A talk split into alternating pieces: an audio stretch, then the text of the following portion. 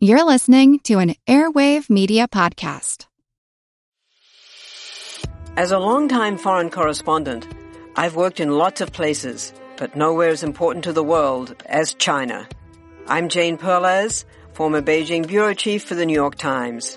Join me on my new podcast, Face Off, US versus China, where I'll take you behind the scenes in the tumultuous US-China relationship. Find Face Off wherever you get your podcasts.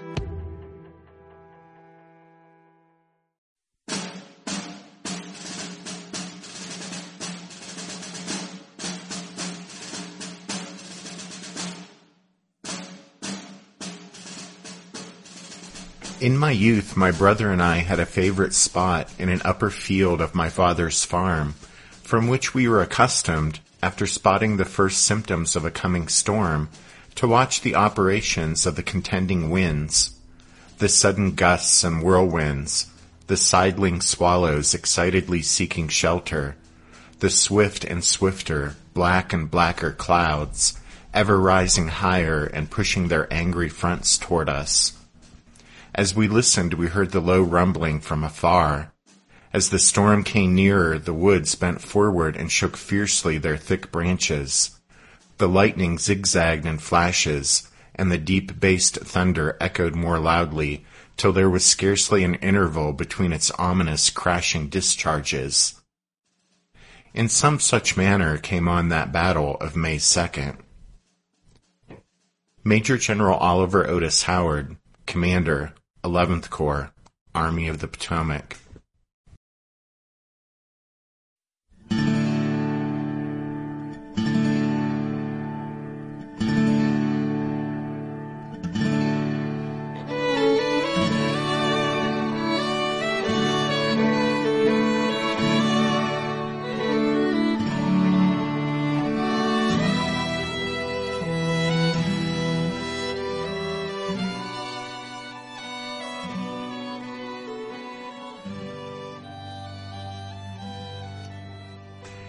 Hey everyone, welcome to the 265th episode of our Civil War podcast.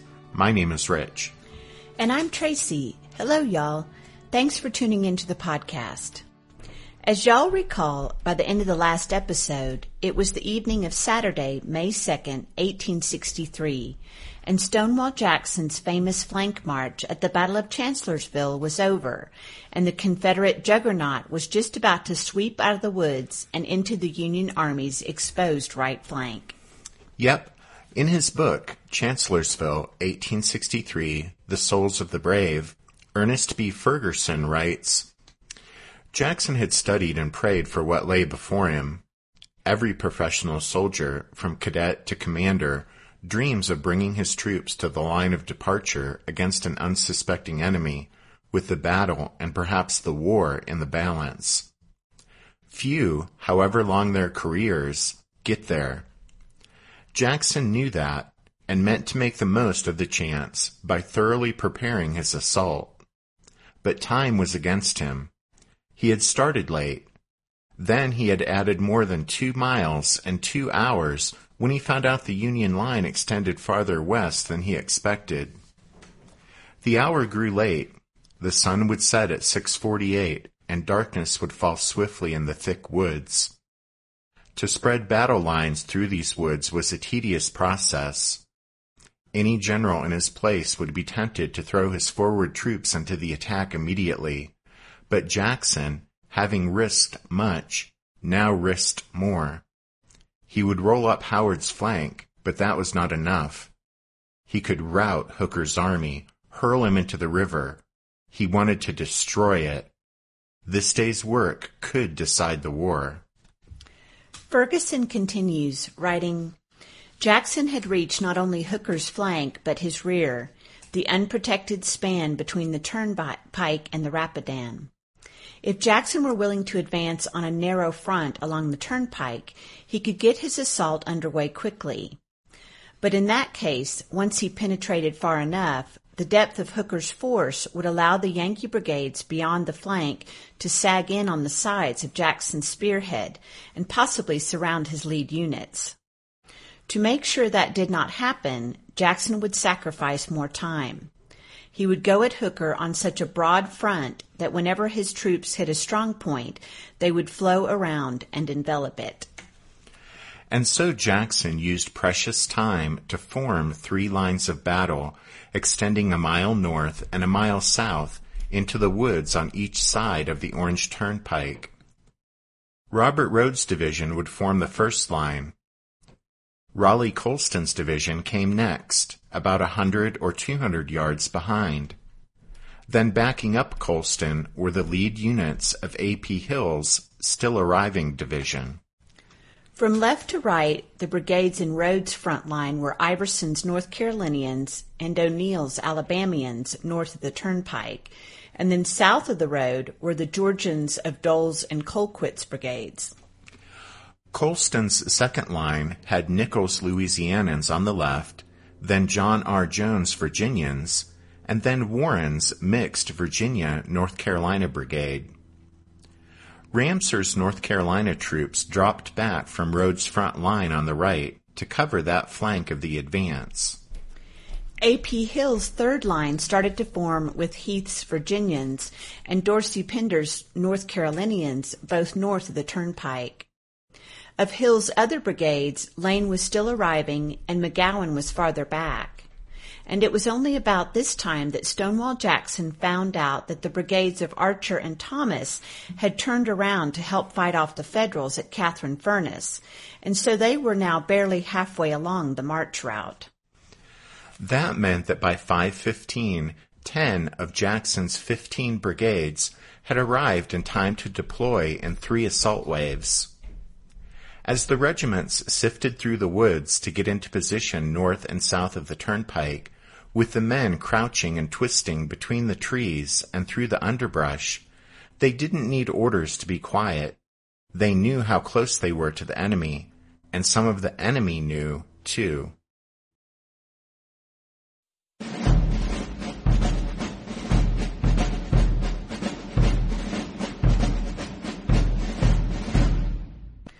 Lieutenant A.B. Searles of the 45th New York was in the woods on the federal picket line when he, quote, began to hear a queer jumble of sounds, a confusion of orders, end quote. An alarmed Searles sent a sergeant to warn the regiment's colonel about, quote, an immense mass of men on our flank. Searles got no response, so he sent other soldiers back with the same message but the commander of the division holding the right end of Howard's 11th Corps line, Brigadier General Charles Devens, loathed many of his subordinates, who were primarily of German descent, and so he instantly dismissed each warning that a large number of rebels were gathering just off to the west. Finally, the Massachusetts general, who had mixed his prejudices with alcohol, threatened to publicly denounce the Germans as cowards. In the face of Devens' obstinacy, someone decided to go over his head and take the warning directly to Corps headquarters.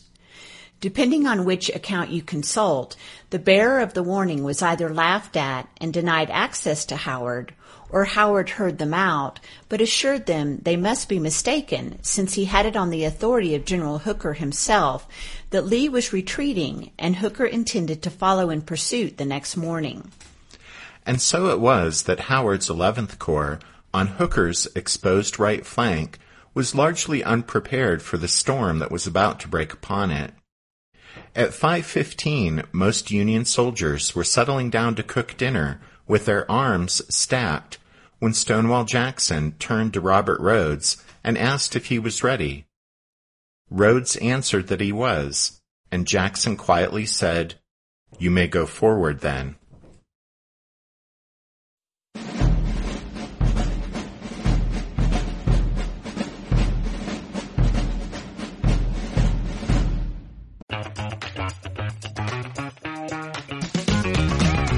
Hey there, I'm Dylan Lewis, one of the hosts of Motley Fool Money.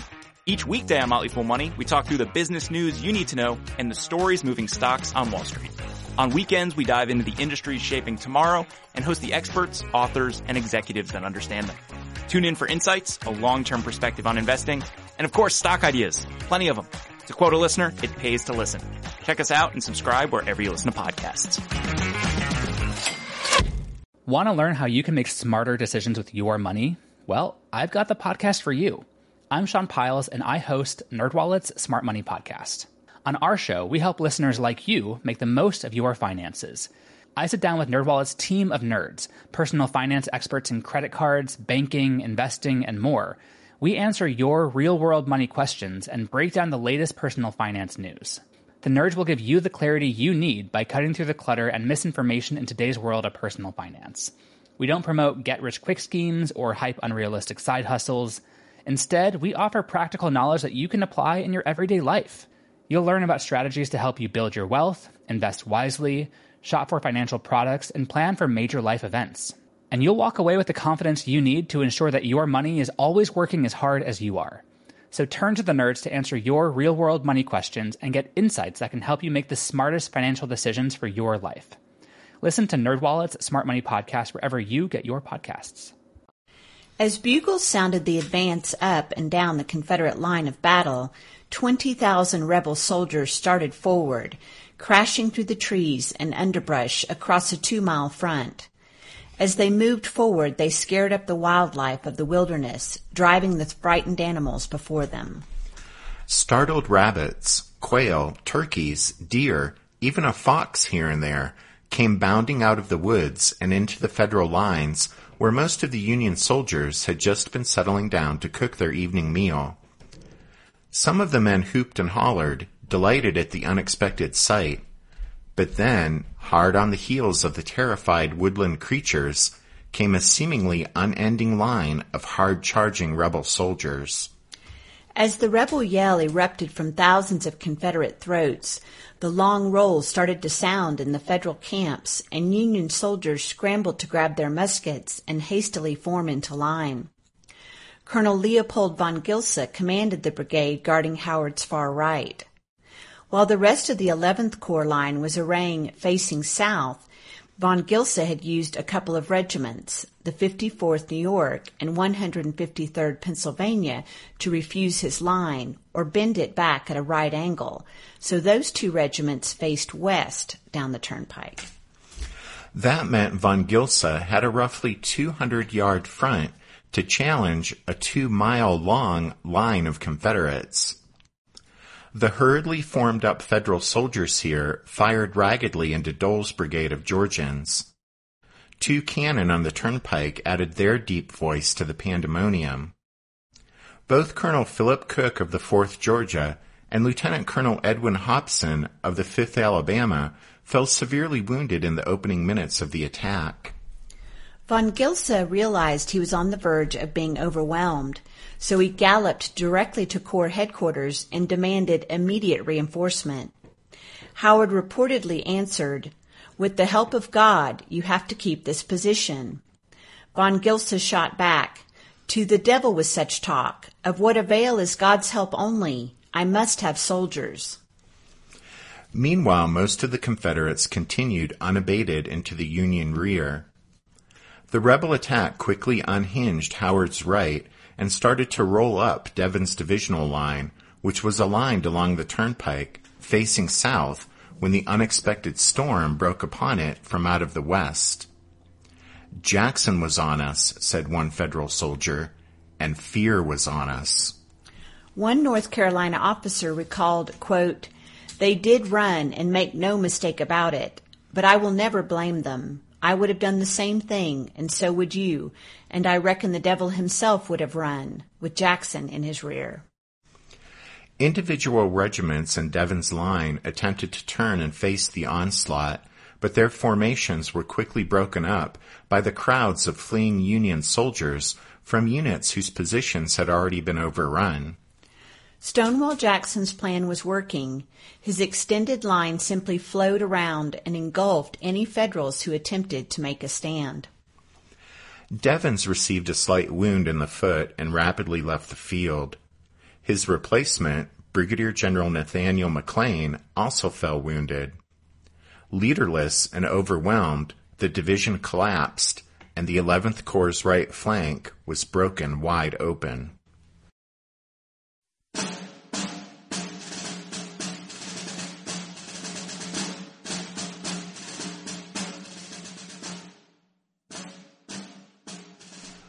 Word had been passed along our line for the boys to eat supper and make ourselves comfortable. Our band was playing in the pine grove to our rear, when like a crash of thunder from the clear sky, there came a volley of musketry from the right. As I looked down the road, I could see the German officers trying to rally the men as everything seemed to be giving way. Just then a couple of deer came out of the woods to our right, and Sergeant Major Lowe says, See those deer? As a bullet struck the top of his cap and scorched his head. I then saw the Rebs as they were coming out of the timber. A rebel battery had opened up in the road and began sending grape up the road by the hatful. I remember so well seeing a rebel color bearer as he jumped over the fence waving his flag. We stopped the Rebs in our front for a moment, but there was a perfect hailstorm of lead flying, a perfect mass of Rebs not twenty feet away. The man on my right and left both fell. Our right being overlapped, crumbled away. The Rebs surged ahead, and I ran toward our left flank, and how I did run. Sergeant Luther B. Mesnard, 55th Ohio Infantry, McLean's Brigade. We all then sprang forwards with such a shout and yell, mingled with a full round of Minié balls, that they gave away at the first onset of our boys.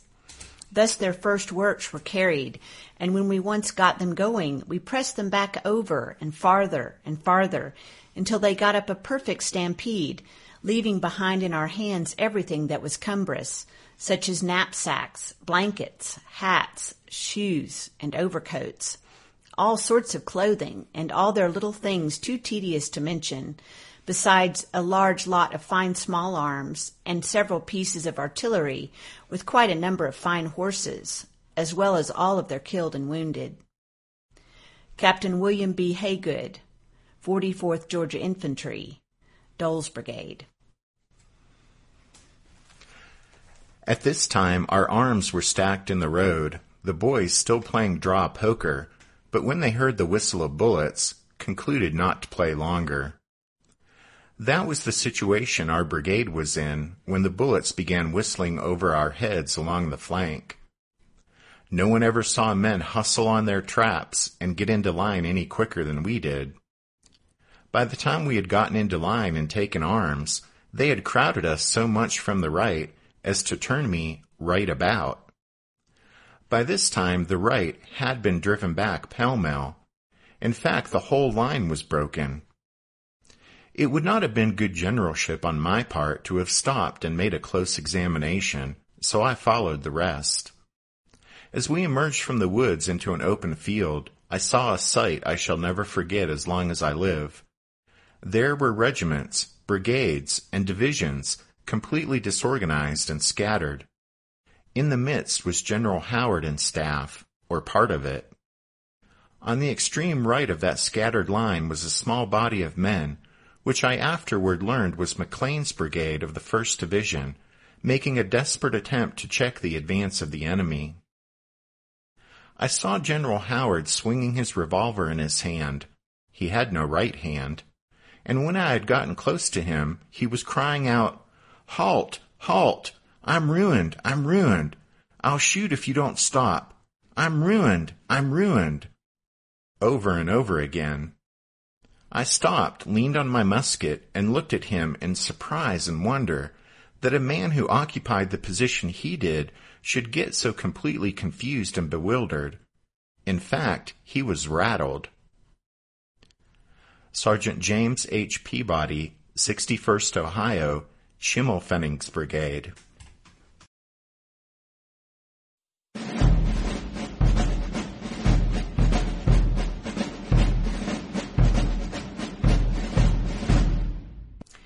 In Stephen Sears' book on Chancellorsville, he writes, like rushing waters from a burst dam, Jackson's massive assault came boiling out of the woods into the next open ground to the east along the turnpike. This was the large, irregularly shaped clearing surrounding Wilderness Church and the intersection of the plank road and the turnpike. The Baptist Chapel, a modest white painted frame building, was set back 150 yards from the road in a little grove. Beyond it, a quarter mile farther to the north, was the Hawkins farmstead. To the east, close by the plank road, was Dowdall's Tavern, headquarters of the 11th Corps. Carl Schurz's division held this area around Wilderness Church, supported on the east by the last of the Corps' units then in line, Adolphus Buschbeck's brigade of von Steinwehr's division. Beyond Buschbeck, there were no federal troops anywhere in sight for more than a mile. That's because Sickles had relocated the bulk of his Third Corps to the south for his sparring match at Catherine Furnace, and Hooker had fed reinforcements into Sickles' movement so that a dangerous gap now existed between the 11th Corps and the rest of the Army. In short, there was now no one nearby to back up the rapidly collapsing 11th Corps. The Confederates, therefore, had plenty of room to simply keep pushing Howard's men. Howard had returned to his headquarters just a short time before, after leading Barlow's brigade to join Sickles at Catherine Furnace, and now fugitives from Devens' shattered division rushed headlong past and through Schurz's troops, spreading panic like an infection. The sight stunned Howard, who wrote to his wife saying that Devens' men, quote, broke up and ran upon the other troops with such momentum that they gave way too. Such a mass of fugitives I haven't seen since the first battle of Bull Run. Schurz's division was called the most foreign in the Army of the Potomac since eight of its ten regiments were German. The brigade commanders were Alexander Schimmelpfennig and Vladimir Krzyzanowski. Four of the regiments had never seen combat before. Although Schurz had earlier shown foresight in facing three of his regiments to the west on the Hawkins farm, that precaution proved only enough to delay the Confederate juggernaut for a matter of minutes. At the farm, the 82nd Ohio, 58th New York, and 26th Wisconsin, which was one of the new regiments, traded volleys with the rebels until they were outflanked and forced to fall back. They did so in good order, but to the south, between Wilderness Church and the Plank Road, the scene was utter chaos. Federal officers trying to pivot their regiments to meet the enemy attack had neither the time nor space to do so. For example, here in their first battle, the Germans of the 119th New York saw nine of the 12 men in their color guard shot down. Their colonel was Elias Peissner, who was reported to be the illeg- illegitimate son of the King of Bavaria. Peissner was hit by two bullets and killed, and the regimental line collapsed. The strongest federal showing on this wilderness church line was made by a veteran German artillery officer, Captain Hubert Dilger, and his Battery I, 1st Ohio Light Artillery.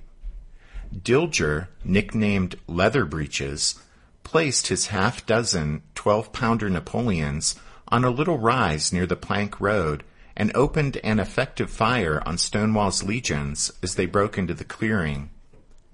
The Confederate infantry stretched beyond sight left and right, but Dilger held off the rebels to his front, giving them double loads of canister until the enemy advanced to within a hundred yards of his position. Then Leather Breeches had his guns pull back and do it again, Finally, he sent all but one of his cannon to the rear, and that one piece he used to try and hold back the rebels and keep the plank road open. Otis Howard and his staff officers had rushed into the stream of fugitives to try, as he put it, to arrest the tide. Howard took up a flag and gripped the staff with the stump of his right arm, hoping by example to inspire a rally, but the fleeing troops paid little attention to him. A correspondent for the New York Herald, Thomas Cook, was watching the rout.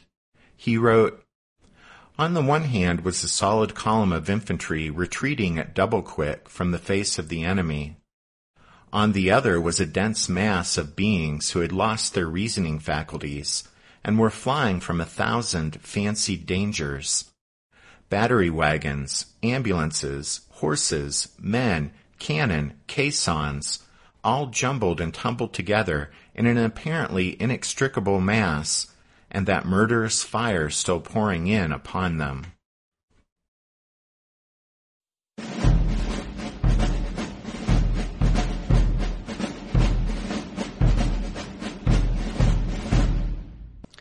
Stonewall Jackson's men were thrilled. They had seen the Yankees retreat before, but never was it like this. In a letter to his brother, a soldier in the 21st Virginia declared, quote, You never saw such a grand sight in your life. We came up in rear of the Yankees late in Saturday evening. You never saw such a charge as we made upon them. We soon got them routed and then it was a perfect foot race. A North Carolinian said how, quote, the thick woods through which we were passing was like a strainer, letting the lean and lesser Dutchmen escape while we secured the fat ones. Stonewall Jackson rode close behind his attacking troops, following the pursuit along the Orange Turnpike. As the rebel soldiers surged around him, his eyes flared, and he urged them again and again, Forward, men! Forward! But by now, Rodes's division was disorganized by the stretches of woodland in its path and by the knots of resistance it met. Colonels and captains took over direction of the assault when it outdistanced higher commands. Raleigh Colston's division closed up on Rodes, and in many places the two lines became jumbled together, causing greater disarray in the Confederate flanks. A.P. Hill's third line to the rear was still coming up, and seldom came near to the enemy. The rebel soldiers hadn't been issued rations in 48 hours, and so many Confederate accounts of the attack speak of the welcome Yankee beef found still simmering over campfires. As Alfred Iverson put it in his report, quote, Hungry men seized provisions as they passed the camps of the enemy and rushed forward, eating, shouting, and firing. Howard attempted his last stand with the last of his force, the brigade of Adolphus Buschbeck. The brigade took position in some rifle pits near Dowdall's Tavern that had been dug earlier facing west. Some of the more stout-hearted of Devens and Schurz's troops rallied here and joined Buschbeck's men. Perhaps 4,000 Federals manned a line a thousand yards long here but soon enough Rodes's rebels outflanked them to the north, and in 20 minutes' time, Otis Howard's last line was turned. Stonewall Jackson was still riding close behind his swiftly advancing troops. To every officer he encountered, Jackson would bark, Press forward! Press forward! By the account of Jackson's signal officer, Captain Robert Wilbourn, quote, all the orders I heard him give were simply a repetition of this order. Wilbourn wrote, He was in unusually fine spirits, and every time he heard the cheering of ourselves, which was the signal of victory, he raised his right hand a few seconds, as if in acknowledgment of the blessing, and to return thanks to God for the victory. Old Jack might well give thanks. In just an hour and a half, his surprise attack had flanked and overwhelmed the enemy 11th Corps and driven it a mile and a quarter and routed it from its last feasible defensive position. From Dowdall's Tavern, it was less than two miles to the Chancellor House and the heart of Hooker's position. But by now the sun was down, and perhaps just forty minutes of evening twilight remained. And so just then, as rebel artillerist Porter Alexander put it, daylight was worth a million dollars a minute to the fortunes of the Confederacy.